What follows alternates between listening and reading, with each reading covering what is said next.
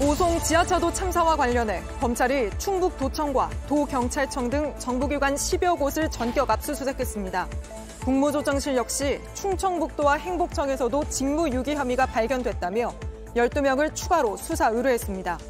정부도 이번 참사가 정부기관과 공무원들 잘못으로 일어난 관제라고 본 셈입니다. 고 최수근 상병이 속한 해병대 부대가 실종자 수색에 장병들을 투입하기 전날 공지한 내용을 JTBC가 입수했습니다. 공지에선 구명조끼에 대한 언급은 없이 사단장이 현장 지도를 나올 테니 복장을 통일하란 말만 강조했습니다. 정부가 4년 뒤 외국인 관광객을 지금의 10배, 3천만 명으로 늘리겠다는 목표를 세웠습니다. 그런데 외국인 관광객과 동행 취재해보니 여전히 택시 미터기를 끄고 바가지를 씌웠고 길찾기 역시 어려웠습니다. It's like all in Korean. I can't even get inside. 밝고 바르고 씩씩하게 한 교실에 붙은 교훈입니다. 이곳은 어린이 병원 학교입니다. 오늘 밀착 카메라는 소아암을 앓는 아이들이 병원에서 수업을 받는 현장을 다녀왔습니다. 시청자 여러분, JTBC 뉴스룸을 시작하겠습니다. 14명이 희생된 오송 지하차도 참사의 책임을 가리는 작업이 본격적으로 시작됐습니다. 검찰은 오늘 충청북도 도청과 도경찰청 등 정부기관 10여 곳을 대대적으로 압수수색했습니다.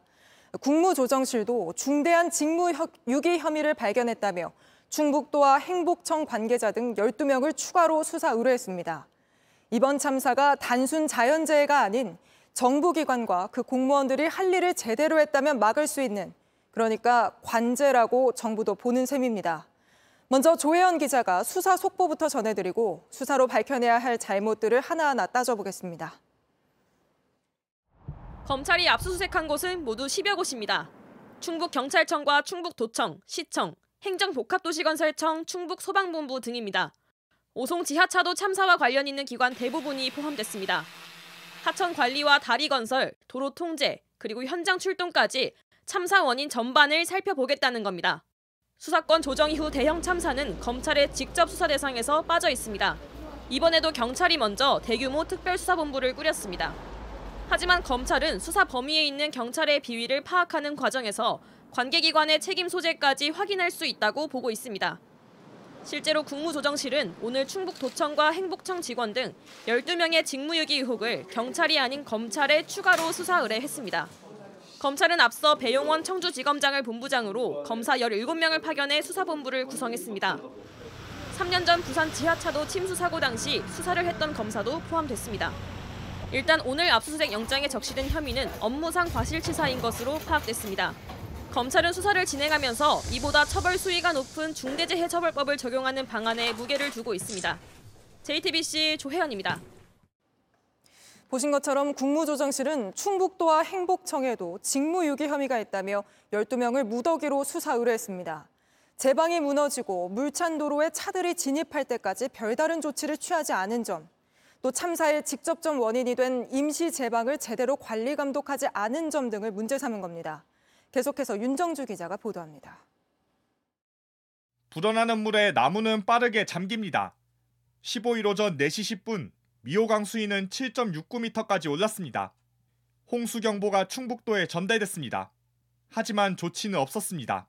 국민이 받는 그 문자 저희도 그냥 똑같이 받은 건데 그거 가지고는 저희가 뭐, 뭐 교통 통제를 하거나 그거를 판단할 만한 근거가 되지 7시 1분 물은 임시제방 위까지 차오르고 인부들은 모래를 퍼붓습니다. 다리 공사하느라 원래 제방은 허물었고 임시제방을 쌓았는데 높이가 1.56m 낮습니다. 기존 제방 높이로는 쌓을 수 없는 상황인 것이 교각 밑으로 제방을 쌓았기 때문에 그나마 1톤 모래주머니는 아래에만 쌓아 물살이 패이기 쉬운 구조입니다. 실제 이미 물이 새는 상황. 공사 주체 행복청은 지자체에 경고했습니다. 하지만 충북도는 남일보듯 했습니다. 무슨 교가 범람할 우려가 있으니 청주에서 하라고 요청을 했다. 그러니까 우리 도도 알고 있어라. 그래서 알고 있었던 거죠. 제방이 무너지고 궁평 이지하차도에 물이 들어오기 시작할 시점에도 움직이지 않았습니다. CCTV 확인하다가 발견해서 나가게 된 거죠. 도로관리 사업소 기동반이 현장에 도착한 건 9시 15분. 다 잠기고도 30분이 지난 뒤였습니다. 갑자기 범람에 대응할 수 없었다고 항변하며 서로 책임을 미뤄온 두 기관은 이제 수사를 받게 됐습니다. JTBC 윤정주입니다. 어제 충북 경찰은 참사 당일 순찰차 블랙박스 영상을 틀며 출근자 3명이 물에 잠기는 오송읍을 돌아다니며 조치 않은 모습을 공개했습니다. 분명 일선 현장 실무자의 노고가 담겨 있었지만 오전 7시 58분에 지하차도를 막아달라는 신고는 들어왔었고 경찰이 그 현장에 없던 것 또한 분명합니다. 당시 경찰 내부에서 어떤 지시가 오갔던 건지가 검찰 수사의 핵심인데 이 내용은 정영재 기자가 취재했습니다. 오전 7시 14분 비가 쏟아지는 오송읍 거리를 순찰차는 돌아다닙니다. 차량을 통제하고 고립된 주민을 수색하기 위해 오갑니다. 오전 7시 58분 참사 현장이 위험하다는 최초 신고가 들어옵니다. 미호천교가 넘치려고 한다. 궁평 지하차도 통제가 필요하다는 내용입니다. 112 상황실은 이 신고를 순찰차 태블릿 PC로 전송합니다. 장소는 궁평 이 지하차도로 정확히 특정했습니다. 하지만 같은 시각 현장 경찰관은 다른 지역에서 도로를 통제하고 구조 신고를 확인하고 있습니다. 문제의 7시 58분 신고가 태블릿 PC로 전송이 안 됐다고 진술했습니다. 순찰차에만 전송이 안 됐다. 실제로 근무자들도 인지를 못했다고 하고요. 실제 오전 8시 1분 현장 경찰관은 수신이 전혀 안 되고 있다는 무전을 합니다. 112 상황실은 신고 내용을 태블릿 PC로만 전송한 뒤 따로 전화나 무전은 하지 않습니다. 상황실 직원은 신고 지점에 도착한 걸로 생각했다고 진술했습니다. 근처에 가면은 그 도착한 거로 여기여도 요런 데 가 있으면 도착한 거로 생각할 수 있지 않습니까? 그러면서 오전 8시 13분 112 상황실은 7시 58분 신고를 처리 종결 입력합니다. 국조실과 검찰은 이 대목을 출동하지 않고도 거짓 보고했다고 지목했습니다. 태블릿 PC는 왜 작동하지 않았는지, 112 상황실은 왜 따로 연락하지 않았는지, 무슨 근거로 신고 종결 처리했는지 밝혀야 합니다. 오전 9시부터 갑자기 들이닥친 검찰 수사관들을 보고 경찰관들은 당황했습니다. 특히 하위직 경찰관들이 더 억울해했습니다. 참사 당일 오송 파출소에 근무하는 직원은 3명이었고 오전 신고만 106건에 달합니다. 경찰 수뇌부 그 누구도 제대로 된 지원이나 대비책을 마련해주지 않았는데 또 우리만 죄인이 된 게 아니냐 이런 분위기가 역력했습니다. 네, 뭐 일선 현장 실무자뿐 아니라 윗선에선 또 어떤 지위가 있었는지도 당연히 살펴봐야겠죠. 어, 오늘 압수수색은 어디를 집중적으로 했습니까? 네, 지금도 검사 3명과 수사관 12명, 15명이 10시간 넘게 압수수색을 하고 있습니다. 주로 112 상황실이나 재난대응부서인 경비과를 집중적으로 살펴보고 있습니다. 앞서 전해드린 오전 7시 58분 신고를 누가 처리 종결했는가, 집중호우가 예비돼 있는데 그 대비책을 제대로 마련했는가 이런 부분을 집중적으로 살피고 있는 겁니다. 네, 그런데 정영재 기자, 오늘 압수수색 과정에서 검찰과 경찰 사이 충돌도 있었다고요? 네, 검사가 112 상황실장의 휴대전화를 확보하는 과정에서 충돌이 있었습니다. 고성이 오가자 경찰이 체증 카메라를 사무실로 들여보냈습니다. 그러자 검찰 측이 이렇게 나오면 다시 이 관련자들을 검찰청으로 불러 조사하겠다면서 다시 언성을 높였는데요. 이례적인 충돌이 일어난 겁니다. 주어진 여건에서는 최선을 다했다는 경찰과 해야 할 일을 제대로 하지 않았다는 수사기관이 강하게 맞부딪히고 있는 겁니다. 네, 알겠습니다. 압수수색 현장에서 정영재 기자가 전해드렸습니다. 실종자 두 명이 여전히 매몰돼 있는 경북 예천에서도 산사태가 관제였다는 주장이 나왔습니다. 환경단체가 한국 수력 원자력이 발전소를 만드느라 산에 낸 길이 문제였다고 한 겁니다. 반면 한수원은 대비가 잘 되어 있었다고 하면서 강하게 반발하고 있는데 이 소식은 윤두열 기자가 취재했습니다. 창고가 폭삭 내려앉았습니다. 그 옆으로 산비탈은 도려낸 듯 깊게 패여 있습니다. 원래 이곳엔 사람이 살던 컨테이너가 있었는데 지금은 흔적도 없습니다. 이 주민을 포함해 이 마을에서만 두 명이 숨졌습니다. 흙과 돌이 쏟아진 흔적을 그대로 거슬러 오르면 통째로 무너져 내린 도로가 나옵니다. 한수원이 양수 발전소를 만들며 낸 길입니다. 일부 환경단체는 이 길이 빗물을 막고 가둬 산사태가 났다고 주장합니다. 도로 옆 배수구 관리가 잘 안 됐다는 증언도 나왔습니다. 막혀 있다니까요. 낙엽이 차 있다니까. 평소에 자주 올라가 보셨어요? 예. 경북도가 만든 자료에도 인재라고 적혀 있습니다. 한수원은 반박했습니다. 산속에 묻어놓은 배수관은 잘 작동했고 충분히 대비했다는 겁니다. 두 명이 숨진 진평리 산사태 시작점에도 임도가 있습니다. 맞은편 마을은 벌목한 곳에서 시작됐습니다. 오늘 산사태 원인과 대책을 분석하기 위해 경북 도청에 모인 전문가들이 주목한 대목입니다. 산지에 전용했던 이런 그 인공 구조물에 있어서 어, 우리가 이런 면에서 관리가 좀 미흡하지 않았나 산사태로 유발하는 원인이 되지 않았나 산지 개발이 일단 문제로 지목된 가운데 산림청도 산림과 토목, 지질 등의 전문가를 파견해 원인을 찾고 있습니다. JTBC 윤두열입니다. 책임을 가려야 할 곳은 또 있습니다. 거센 물살에도 병사들에게 맨몸 수색을 시켜 곧 최수근 상병을 숨지게 한 해병대입니다. 저희가 취재해보니 당시 부대에 사단장이 현장 지도를 나와 복장 점검을 한다며 지침이 내려간 걸로 확인됐습니다. 그런데 그 지침이라는 게 빨간색 해병대 체육복을 입혀라, 다른 옷은 안 된다, 뭐 이런 수준이고 정작 생명을 지켜줄 구명조끼나 다른 안전장비에 대한 지시는 단 한 줄도 없었습니다. 김재현 기자입니다. 고 최수근 상병이 소속됐던 해병대 1사단이 병사들을 경북 예천에 투입하기 전날 공지한 내용입니다. 수해를 입은 예천에서 실종자 수색 활동을 한다며 구체적으로 한천과 석관천 물가 위주라고 적었습니다. 수색 작업을 할 거란 점을 미리 알았던 겁니다. 그런데 부대 측은 병사들에게 복장 통일만 강조했습니다. 사단장님 강조 사항이라며 하의로는 전투복, 상의로는 적색 해병대 체육복을 입도록 했습니다. 무엇보다 사단장이 현장 지도를 나와 복장을 점검한다는 예고도 했습니다. 복장 규정까지 세세하게 지침을 내렸지만 정작 구명조끼 등 안전에 필요한 장비를 준비하는 데 소홀했던 게 아니냐는 지적이 나옵니다. 해병대 측은 구명조끼 착용에 관한 구체적인 규정이 없었다고 했습니다. 수변 지역에서의 실종자 수색 작전 간 구명조끼 착용 등 대민 지원 형태별 구체적인 매뉴얼은 없습니다. 사고 이후 주말 동안 외출 외박 등이 통제돼 부대 안에서 입단속을 하는 게 아니냐는 의혹도 나왔습니다. 웬만하면은 날 저녁에는 어, 문자로 연락을 주고 받는 편인데 이 사고 이후로는 지금 조금 조용한 편입니다. 연락이 많이 떠갑니다. 하지만 해병대는 휴가나 외출 외박을 전면 통제한 사실이 없다고 해명했습니다. JTBC 김재현입니다. 책임 공방이 오가고 복구 작업이 이어지는 주말 사이에도 비는 계속 내렸습니다. 호남, 경남, 강원 지역 곳곳이 물에 잠기고 무너졌습니다. 피해가 계속 쌓이고 있는 현장을 조승현 기자가 둘러봤습니다. 강한 빗소리가 귀를 때리고 도론 성인 허리 높이만큼 물이 찼습니다. 맨홀에선 계속해서 물이 솟아오릅니다. 주유소는 통째로 잠겼습니다. 계속 올라오고 있잖아요. 물이 저기서 미치겠어요.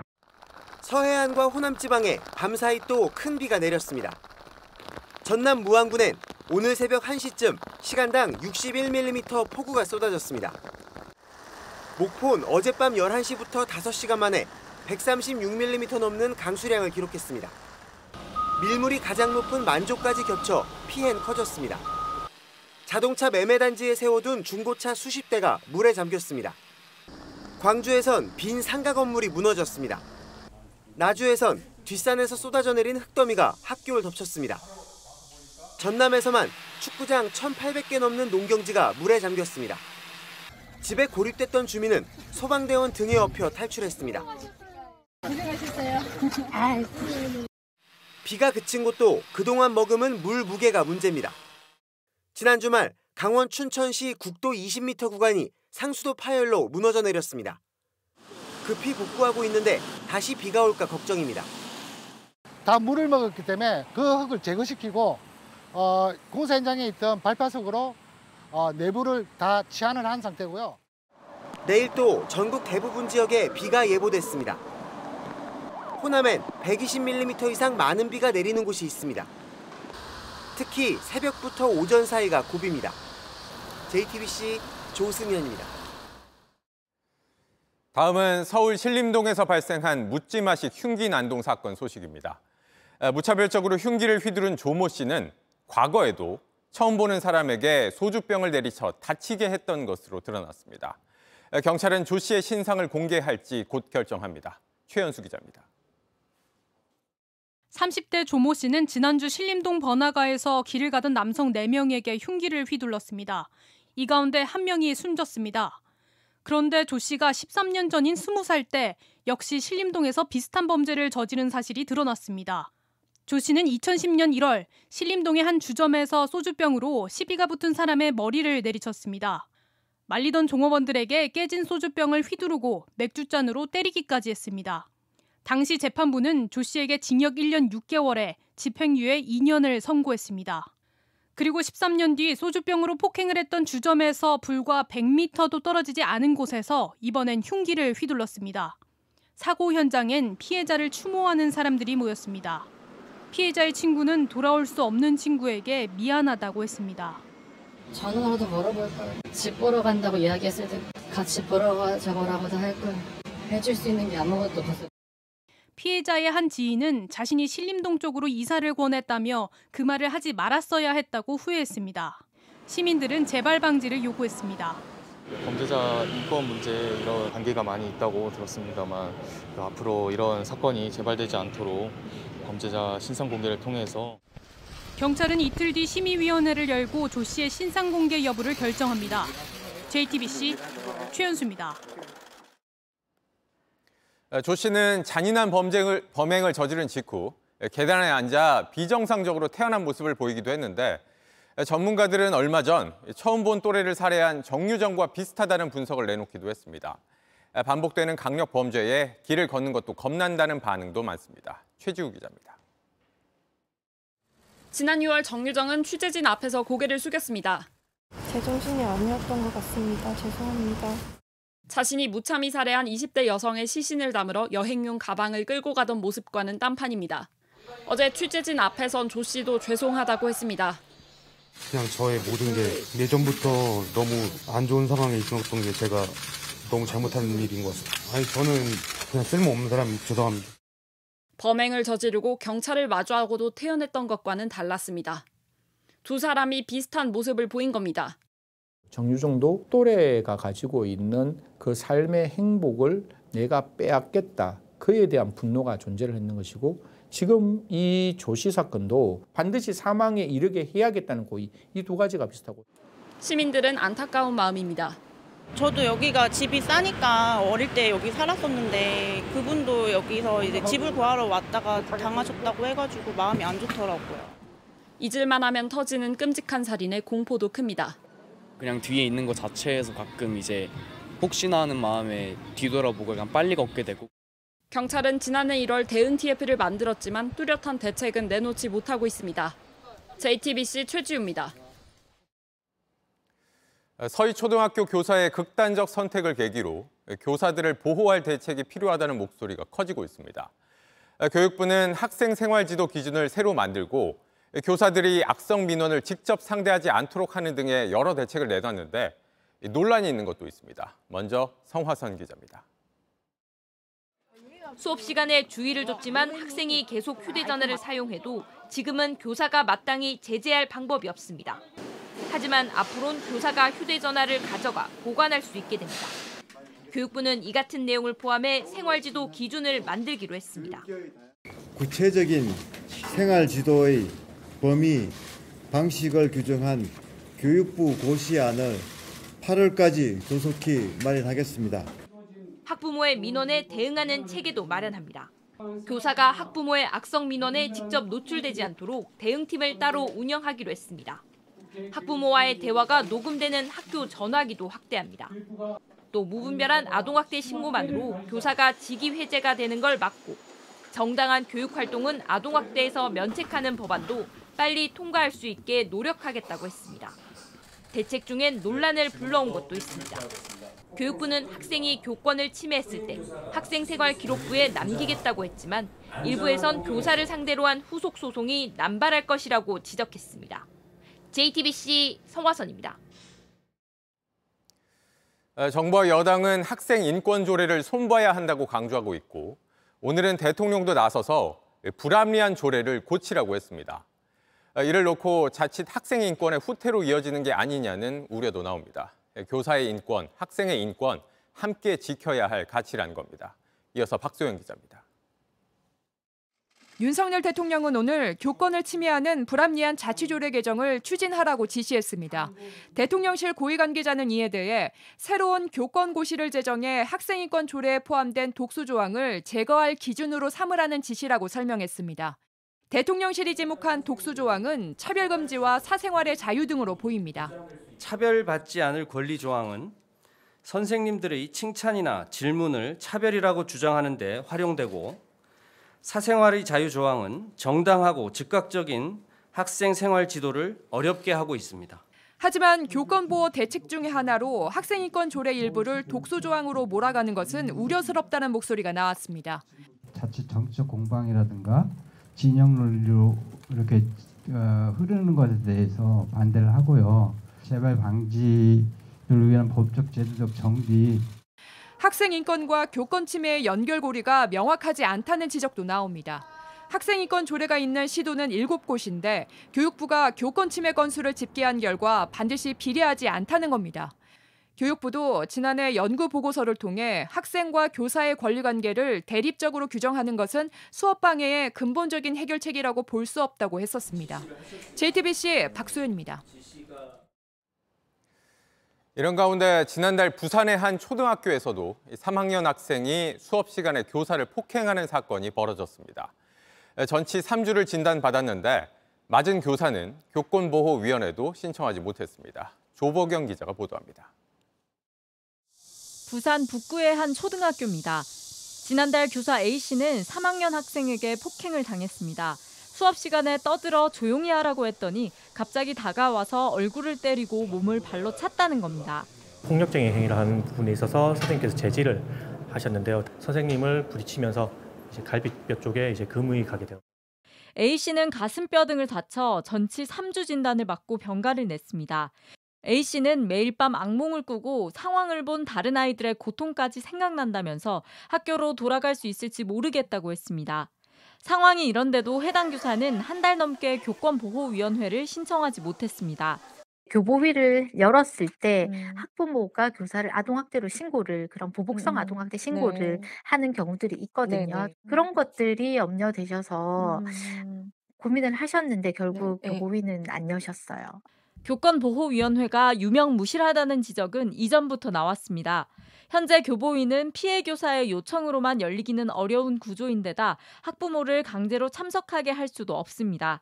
이에 교육청은 피해를 입은 교사가 직접 교권보호위원회를 열 수 있도록 하겠다고 했습니다. JTBC 조보경입니다.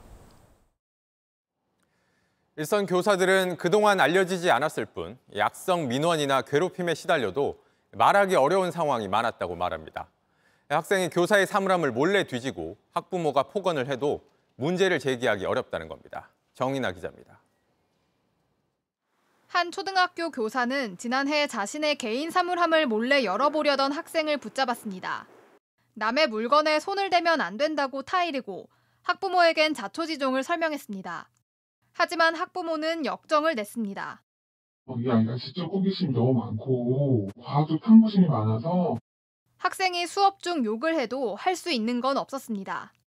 중국어로 밥 먹었어? 이런 것들을 욕처럼 들리는 거를 갑자기 확 얘기를 한다거나 만약에 그 아이 이름을 부르면 우리 아이가 모욕감을 느껴서 아동학대이고 얼마 전 학부모 민원 스트레스로 정신과 치료가 필요하단 진단을 받은 교사도 있습니다.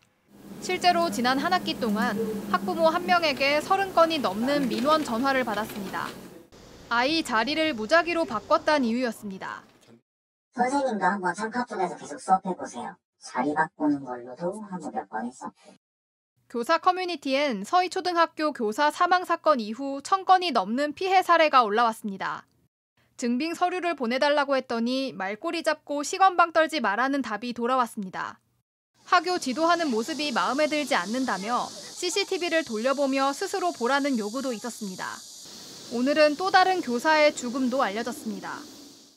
교권 보호를 주제로 한 서울시 교육청 기자회견에서 조희영 교육감이 발표를 할 때 숨진 교사의 부모가 발언을 한 겁니다. 가해 학생의 한 부모가 지속적으로 이렇게 옷을 벗기겠다, 다시는 교단에 못 세우겠다, 콩밥을 먹이겠다. 교육부가 교사 보호 매뉴얼을 만들겠다고 했지만 현장에서 얼마나 통할지는 지켜봐야 합니다.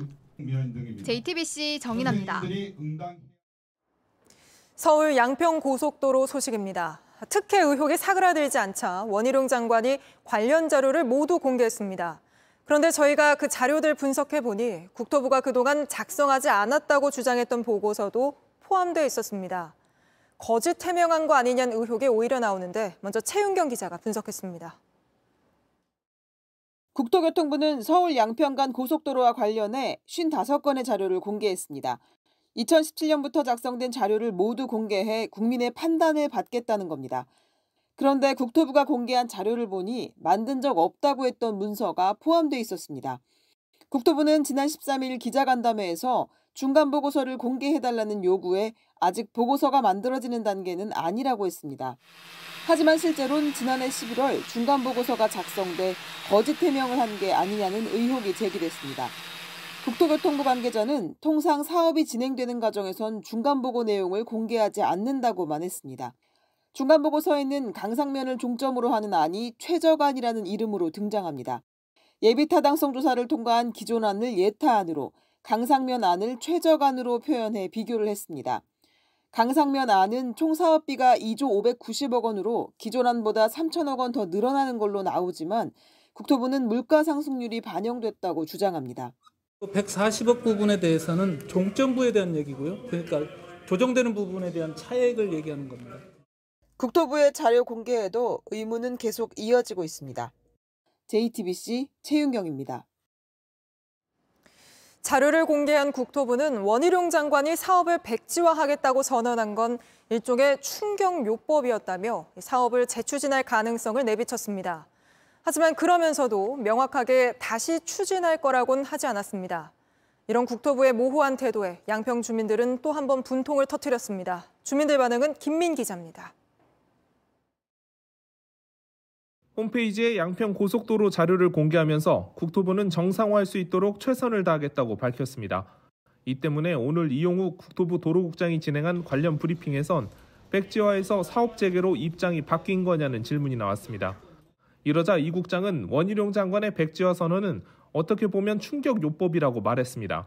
그러면서 의혹이 해소되면 사업을 재개하겠다고 얘기했던 것이라고 덧붙였습니다. 백지화 선언 이후 17일간 항의원 수막과 집회를 열었던 주민들은 분통을 터뜨립니다. 아니 뭐 장난치는 것 같잖아요. 그러면 국민 입장으로는 안 좋지 않을까. 다 화는 나겠죠. 밀어붙일 수도 없고 반박할 수도 없는 상황이니까 그냥 그런 식으로 변명을 된다 그럴까 말에 실수가 있는 것 같고 어폐가 있는 것 같고 하지만 국토부는 명확한 입장을 내놓지 않고 있습니다.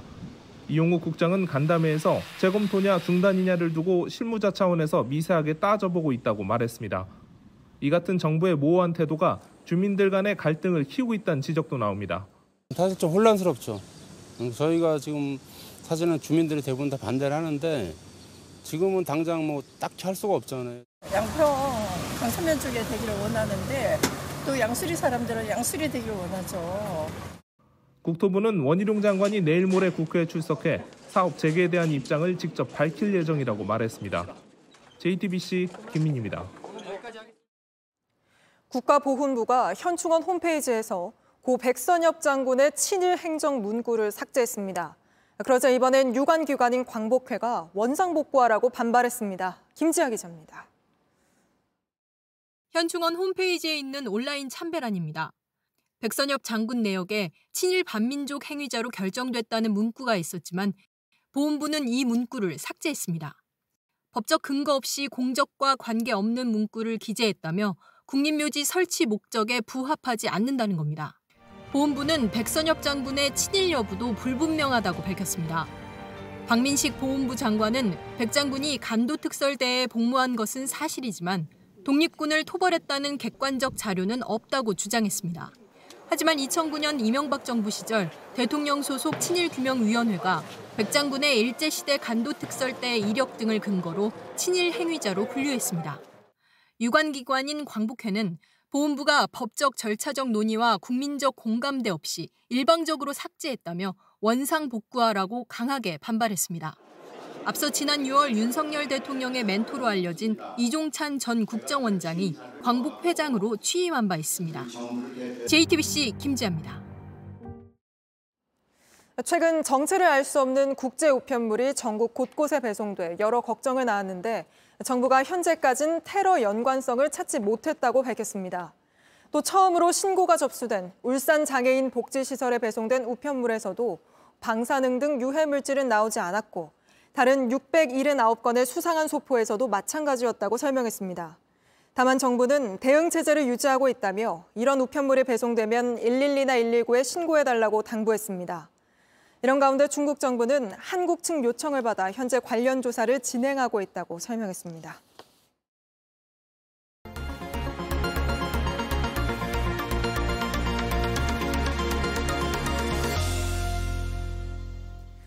소아암을 앓고 있는 아이들은 암과 싸우느라 또래와 어울리는 것도 무언가를 배우는 것도 포기해야 합니다. 이런 아이들을 위해 일부 병원에서 병원 학교를 운영하고 있습니다. 아이들로선 난생 처음 과학 실험도 하고 또 춤도 춰보는 소중한 곳인데 전국에 딱 36곳밖에 없습니다. 소아암 환자 수가 3만여 명으로 추정되는 것과 비교하면 턱없이 부족한 건데 밀착 카메라 이상엽 기자가 다녀왔습니다. 선생님이 손을 내밉니다. 아이는 잡을지 말지 고민합니다. 결국 천천히 마주 잡습니다. 손뼉을 치고 한 발로 뛰어봅니다. 오늘은 무용을 배우는 날입니다. 아이 몸엔 줄이 달렸습니다. 8살 이나는 소아암을 앓고 있습니다. 학교에 가고 싶어도 그럴 수 없습니다. 이건 가고 싶은 데를 그린 거예요. 이나가 가고 싶은 곳이에요? 네, 가서 뭘 많이 하고 싶어요, 놀이터에서? 물놀이. 11살 재승이는 과학을 좋아합니다. 오늘 수업은 어땠어요? 어, 신기하고 재밌었어요. 친구들도 보고 신- 선생님들도 봐서 학교 느낌이 나서 좋아요. 병원 안에 있는 어린이 학교입니다. 소아암을 앓고 있는 아이들에겐 소중한 곳입니다. 배선실이라고 적힌 곳을 들어가 보니 냉장고와 전자레인지가 있습니다. 병동 옆에서 밥을 차리는 곳이었는데 배선실을 반으로 나눠 교실을 만든 겁니다. 교육부는 여기서 아이들이 1시간 수업을 받으면 하루 수업을 받은 걸로 인정합니다. 병원은 교사 자격증이 있는 직원에게 수업을 맡기고 교육부에 보고합니다. 5살 유한이는 만들기를 잘합니다. 애가 되게 존경스럽게 있어요. 너무나 잘 버티고 있어요. 잘하고 있어, 그치? 선생님이 장난감을 들고 병동에 갑니다. 3살 시우는 태어날 때부터 아팠습니다. 너무 오랫동안 누워있던 아이라 보니까 천장에 형광등이 형광등 불빛이 친구였던 아이였거든요. 책도 읽어주시고 와서 얘기도 많이 해주시고 10살 규리는 초등학교 3학년이 돼서야 학교에 처음 갔습니다. 적응을 잘하고 있습니다. 1, 2학년 때 병원에서 수업을 잘 받고 수업 일수도 모두 인정받았습니다. 어린이 병원 학교는 전국에 36곳 있습니다. 매년 500여 명의 아이들이 다닙니다. 하지만 국내 소아암 환자는 3만여 명으로 추정됩니다. 꼭 필요하지만 아직은 많이 부족한 겁니다. 학교에 다니는 아이들의 성장과 발달은 전혀 다릅니다.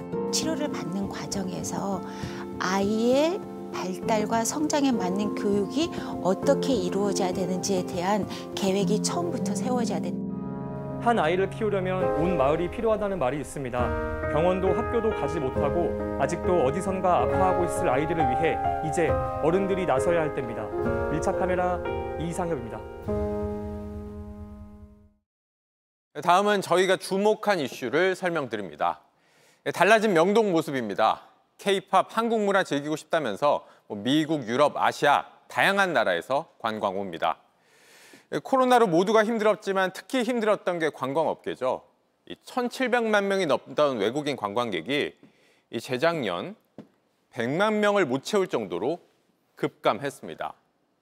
이 올해는 하늘길도 열렸겠다. 본격적으로 관광 살려보자. 정부가 4년 안에 관광객 3천만 명 시대 열겠다고 야심찬 목표를 내걸었습니다. 그런데 이게 되려면 한 번 왔던 외국인들이 한국 정말 좋더라 이러면서 두 번, 세 번 와야겠죠. 하지만 한국의 재방문율 50% 수준으로 관광 대국들에 한참 못 미칩니다. 왜 그럴까?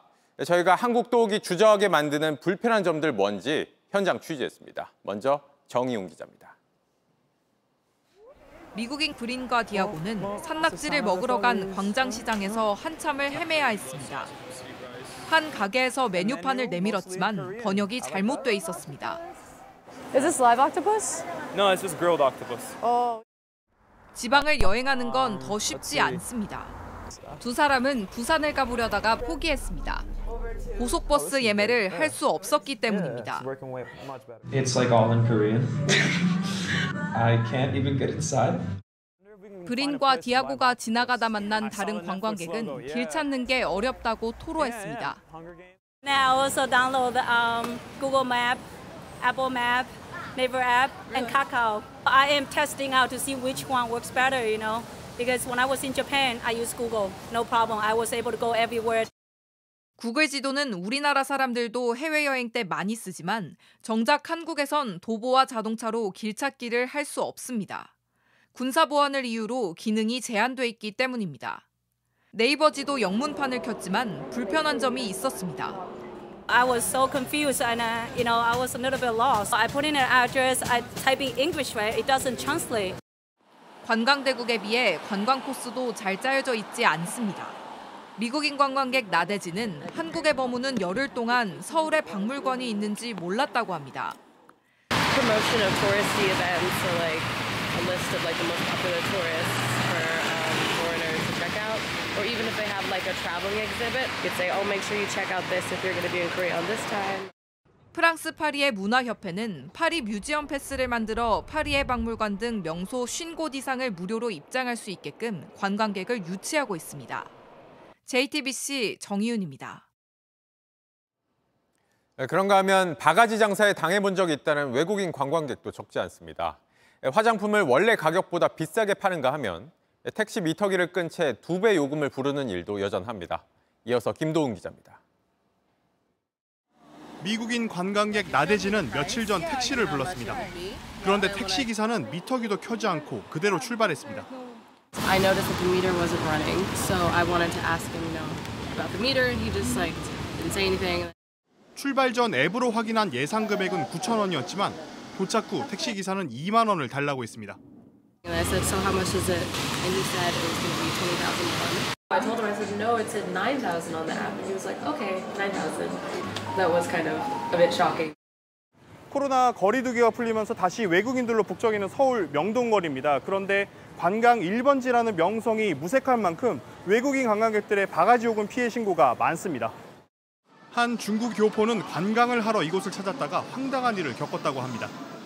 20%라고 써 있어가지고 좀 많이 샀어요. 근데 뭐지 가격이 29,000원이 나와가지고 내가 생각한 생각한 계산이 또 안 똑같은 거예요. 그래서 가서 봤더니 20%를 안 주고 10%를 준 거예요. 바가지에 당했다며 경찰에 도움을 요청하는 외국인도 늘고 있습니다.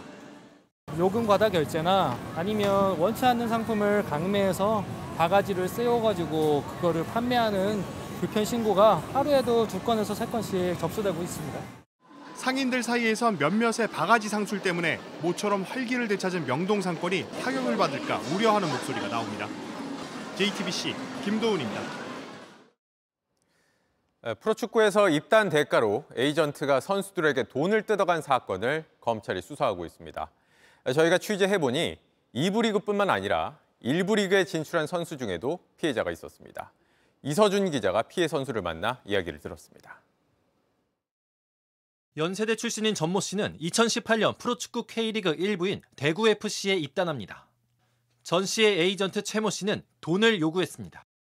계약금 중에 5천만 원은 이제 인사 목적으로 해야 된다. 그거 아니면 계약을 못 한다. 2천만 원은 구단 관계자, 3천만 원은 연대 감독님. 결국 계약금으로 받은 7천만 원 가운데 5천만 원을 최 씨 계좌로 보내야 했습니다. 들어오면 바로 입금해라. 나온 날도 들어왔으니까 빨리 바로 입금해. 최 씨는 연대 축구 감독이던 신모 씨에게 3천만 원을 건넸습니다. 하지만 구단에 인사차 준다던 2천만 원은 자신이 챙겼습니다. 최 씨는 강요하진 않았다고 주장합니다. 제가 뭐 보내라고 강요한 것도 아니고 저도 좀 고생한 면이 있으니까 제가 욕심이 나서 이렇게 2천만 원을 썼다고 말씀을 드렸어요. 경찰에서 수사에서도 신 씨 측은 기부금이라 생각하고 받았다는 입장입니다. 하지만 검찰은 프로 진출을 빌미로 돈을 뜯어간 것으로 보고 있습니다. 검찰은 앞서 최 씨가 선수에게 받은 뒷돈을 건네받은 혐의로 이부 리그 안산FC의 임모전 감독을 구속했습니다. 검찰은 1부 리그 입단 과정에서도 전 씨처럼 피해를 본 선수가 더 있는지 확인하고 있습니다. 한 차례 구속영장이 기각된 최 씨에 대해선 지난주 구속영장을 다시 청구했습니다. JTBC 이서준입니다. 러시아가 우크라이나 최대 곡물 수출항인 오데사에 이 집중 공세를 퍼붓고 있습니다. 이번 공습으로 20명이 넘게 숨지거나 다쳤고 200년 된 세계문화유산까지 파괴됐습니다. 백희영 기자입니다.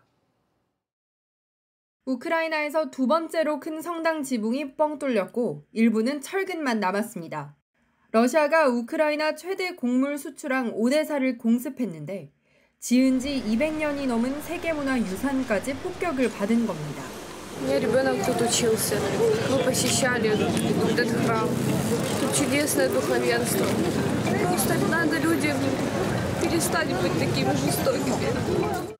13년 전엔 러시아 정교회 수장이 이 성당에 축성까지 할 정도로 러시아와 가까웠지만 미사일 공격을 피하진 못했습니다.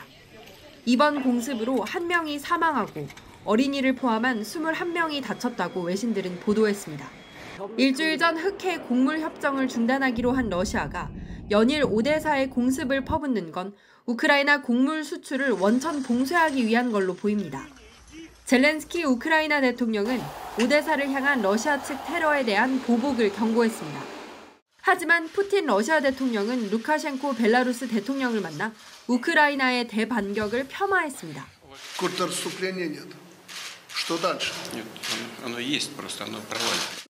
오데사를 겨냥한 러시아의 집중 공격이 이어지자 국제 곡물가는 치솟고 있습니다. 지난 20일엔 밀 선물 가격이 9% 가까이 올라 전쟁 시작 이후 최대 폭으로 폭등했습니다. JTBC 백희연입니다. 이번엔 문학의 소식 전해드립니다. 온몸이 마비되는 장애 탓에 펜 대신 엄지손가락으로 태블릿 PC에 글을 써온 작가가 일본 최고 문학상을 탔습니다. 작가는 왜 이제서야 처음 중증 장애인이 상을 탈 수 있었는지 생각해 봐달라고 했습니다. 정수아 기자입니다. 요즘 일본에선 서점마다 이 책이 화제입니다.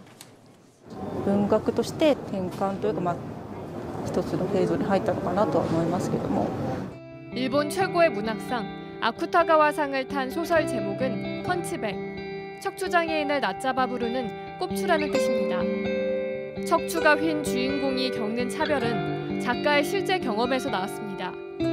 작가는 선천성 질환으로 10살 때부터 몸을 움직이지 못했습니다. 연필을 쥘 수 없어 누운 채로 양손에 아이패드를 잡고 엄지손가락으로 소설을 완성했습니다. 芥川賞全然目指してはその20年の中では目指してはいなかったので驚いています 뇌졸중으로 온몸이 마비되자 왼쪽 눈꺼풀을 깜빡여 써낸 프랑스 작가의 숲이 잠수종과 나비를 떠올리게 합니다.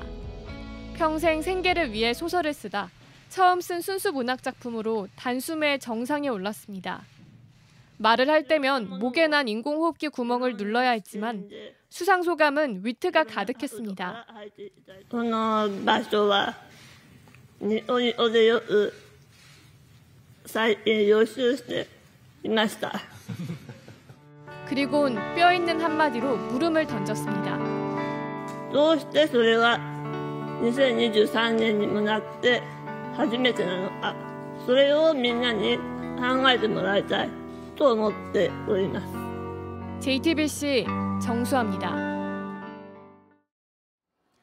오늘 모바일 디이슈는 중국에서 발생한 사고 소식 전해드립니다. 중학교 체육관 지붕이 무너지면서 11명이 숨지는 일이 발생했습니다. 지붕에 불법으로 건축 자재들을 쌓아도 벌어진 인재였습니다. 영상 보시죠.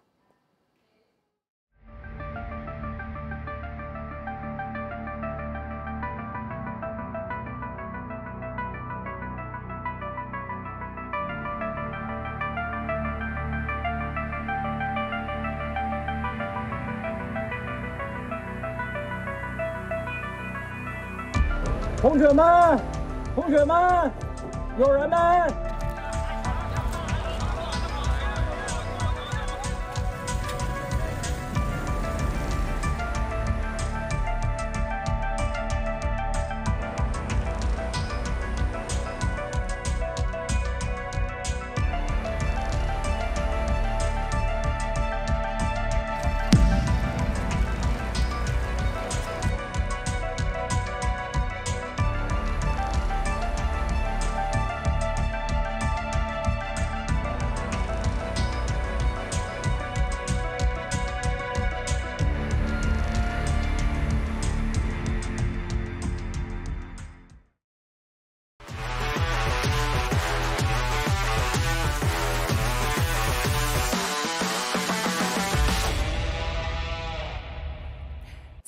뉴스입니다. 발목을 다쳐서 기권할까 고민했던 선수가 역전극을 보여줬습니다. 가장 오래된 골프 대회 디오픈에서 한국인 최고 성적도 갈아치웠는데요. 21살 막내 김주형이 털어놓은 준우승 비결은 무엇이었을까요? 오선민 기자입니다. 유유히 홀컵 옆을 스쳐 지나가고 딱한 뼘을 앞두고 멈추는 야속한 공에 흔들릴 법도 했지만 김주영은 꿋꿋했습니다. 쏟아지는 빗물에 모자를 거꾸로 쓰고 나선 9번 홀. 200m가 넘는 거리에서 정교한 아이언샷으로 핀 가까이 공을 붙이자 환호가 터졌습니다. 1라운드 공동 89위에서 준우승을 확정짓기까지 벙커가 질비한 코스와 궂은 날씨보다 김주영을 괴롭힌 건 따로 있었습니다. Half a yard of width of mud, and my foot got caught and it slipped and it popped. So yeah, look, it's a grade one tear, and 기권까지 고민했지만 포기하지 않았고 오히려 성적이 더 잘 나왔다는 여유를 보이며 뒷심을 발휘했습니다. you know when you're playing well, the adrenaline kind of hits and make sure you're kind of in it. So it was kind of nice to almost kind of forget about it a little bit because 그렇게 16년 전 최경주가 기록한 8위를 뛰어넘어 디오픈에서 역대 한국 선수 최고 성적을 갈아치웠습니다. Place. So I'll get home and I'll be on the tractor uh, mowing grass uh, into next week. I'll be very excited about that. 사냥이 취미라며 소탈한 소감을 밝힌 우승자 함원. 160cm대 키에 왼손잡이인 낯선 미국 선수는 영국 팬들의 야유를 견뎌내고 생애 첫 메이저 대회 우승컵을 들어올렸습니다. After I made the second bogey yesterday, a guy, uh, when I was passing him, he said, Harmon, you don't have the stones for this. That helped. 비거리가 짧아 한 방은 부족했지만 3m 안에서 시도한 퍼트 59번 중 58번을 성공시킨 꾸준함으로 디오픈의 주인공이 됐습니다. JTBC 오선민입니다. 한 경기에서 같은 이유로 양 팀에서 한 명씩 퇴장을 당했습니다. 또다시 불거진 볼 판정 시비로 6시간 넘는 명승부는 빛을 발했습니다. 홍지용 기자입니다. 공 4개가 모두 볼로 판정되면서 무사 만루를 내준 롯데 심재민. 투수의 억울한 표정 속에 교체를 위해 직접 마운드에 오른 서튼 감독은 주심에게 다가가 항의하기 시작했습니다. 볼 판정이 석연치 않다는 겁니다. 한 차례 경고에도 항의가 계속 거세지자 주심은 감독을 퇴장시켰습니다. 그런데 뒤이은 6회, 이번엔 상대 키움에서 비슷한 장면이 빚어졌습니다. 4대4 동점의 역전 기회를 잡은 상황, 주심의 스트라이크 판정에 격하게 항의하는 이용규.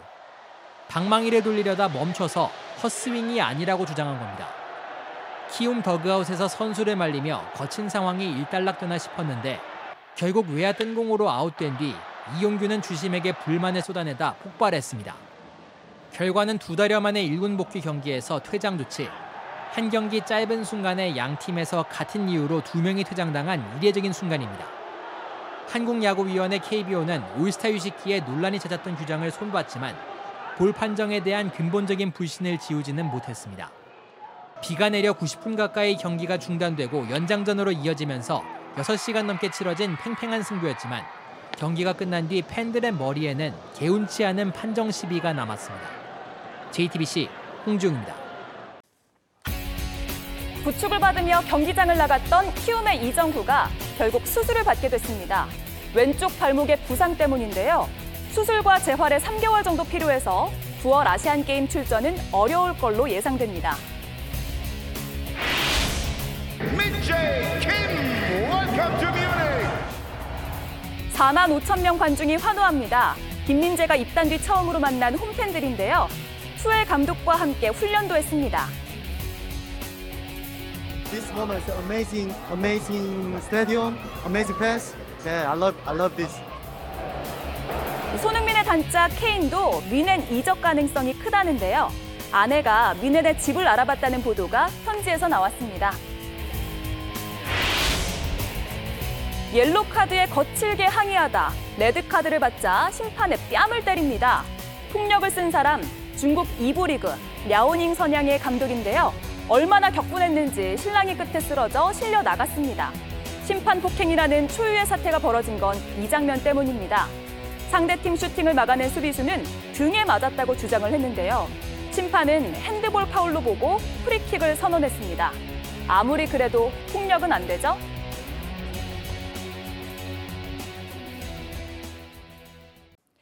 레알 마드리드의 발베르데가 잘 차서 넣은 골일까요? 아니면 골키퍼가 실수를 한 걸까요?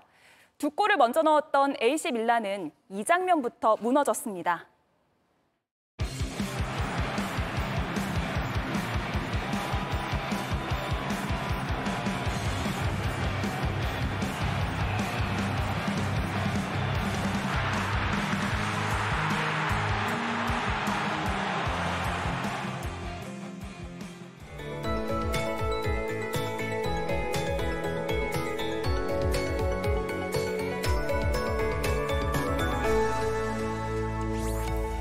오늘 중부지방은 소강 상태를 보였지만 경남 지역은 호우주의보까지 내려지며 많은 비가 집중됐습니다.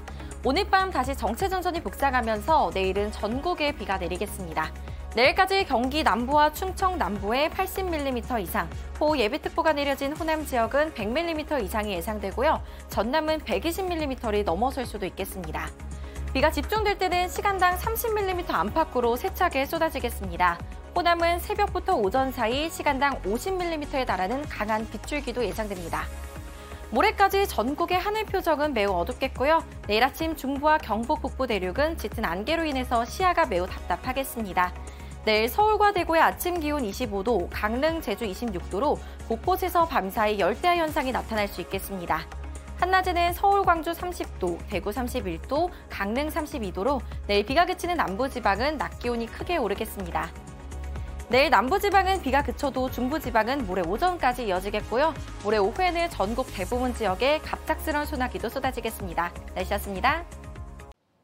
뉴스룸 저희가 준비한 소식은 여기까지입니다. 네, 시청해주신 여러분 고맙습니다.